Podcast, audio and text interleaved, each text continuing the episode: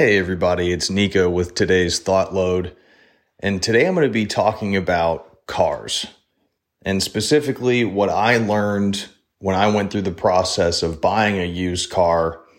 I learned a lot of things about the car industry, stuff involving payments, all of the extra stuff that dealers want to throw on, and tons of stuff in between.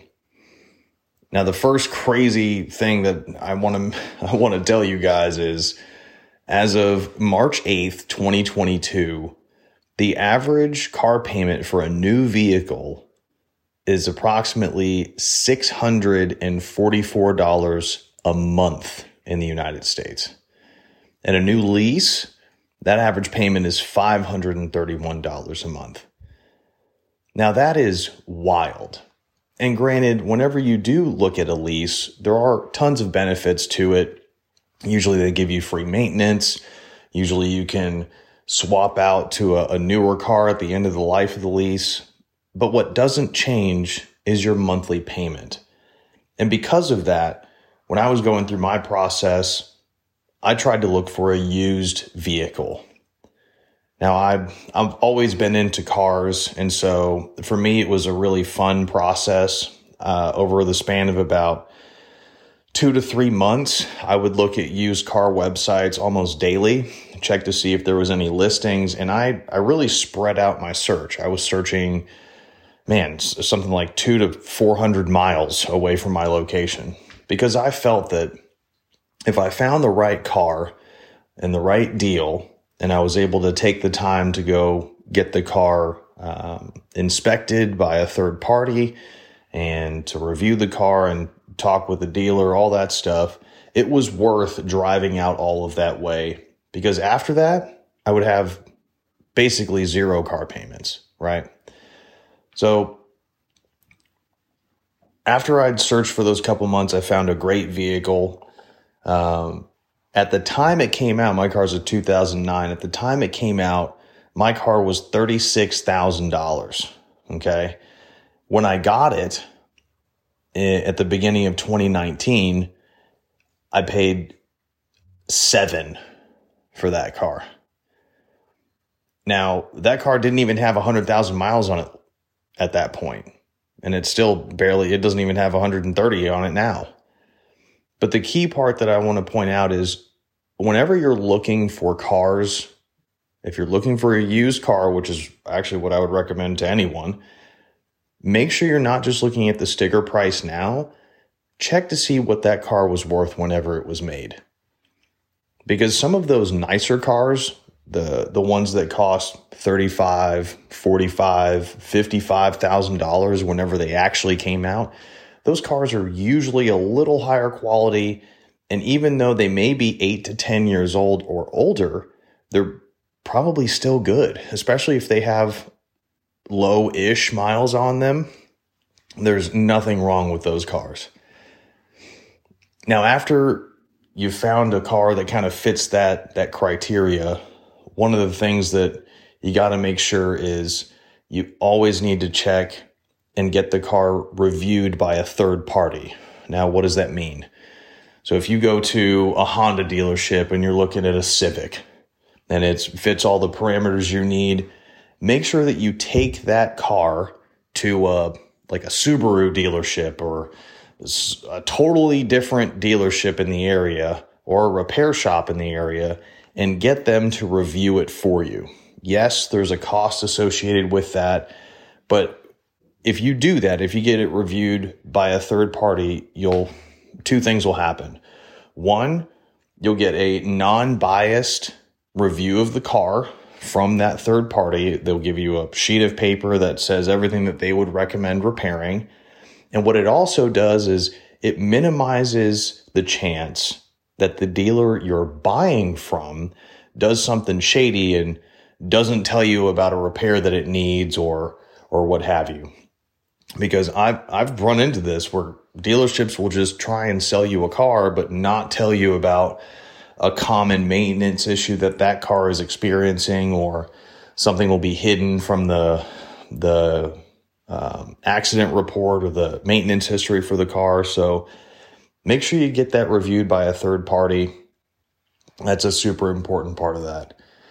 Um, and when I was investigating this portion of buying a car, the next thing that I learned that I want to share with you was kind of kind of crazy. Now this this implies uh, this is more for new cars, um, and again I didn't go down that process. But if you're in for a new car, that's something that you can afford and and you're looking to do. That's that's great. Just make sure that you do not buy or look to buy any cars that are certified. And actually, this this could be a, this is actually a used thing. This this works out. Just bear with me here.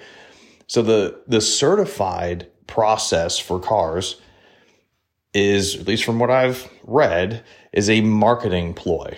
Is a is something to get you to spend a little bit more for those cars. Let me explain.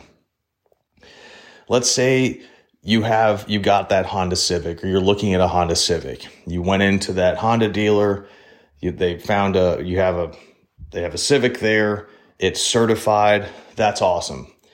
Now here's the crazy part. If you took that same exact Honda Civic and you took it to a Toyota dealership, they can't certify it for you.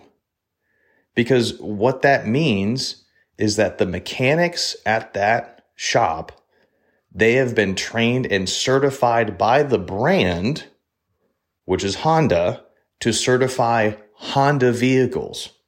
They are not certified or not given the the the ability to certify Honda, uh, excuse me, Toyota cars or Subarus or anything like that. So even though the car may be totally fine and not have any issues with it whatsoever, it may not be able to get certified at a different dealership simply because of the brand. So be be wary of that because sometimes dealerships will be like, "Well, we have this certified car," and like that's basically irrelevant because even even the ones that aren't certified, they're probably just as good. And the reason why they can't certify them is they're just different brands of car, different makes of cars. So keep that in mind whenever you're looking at at buying a vehicle.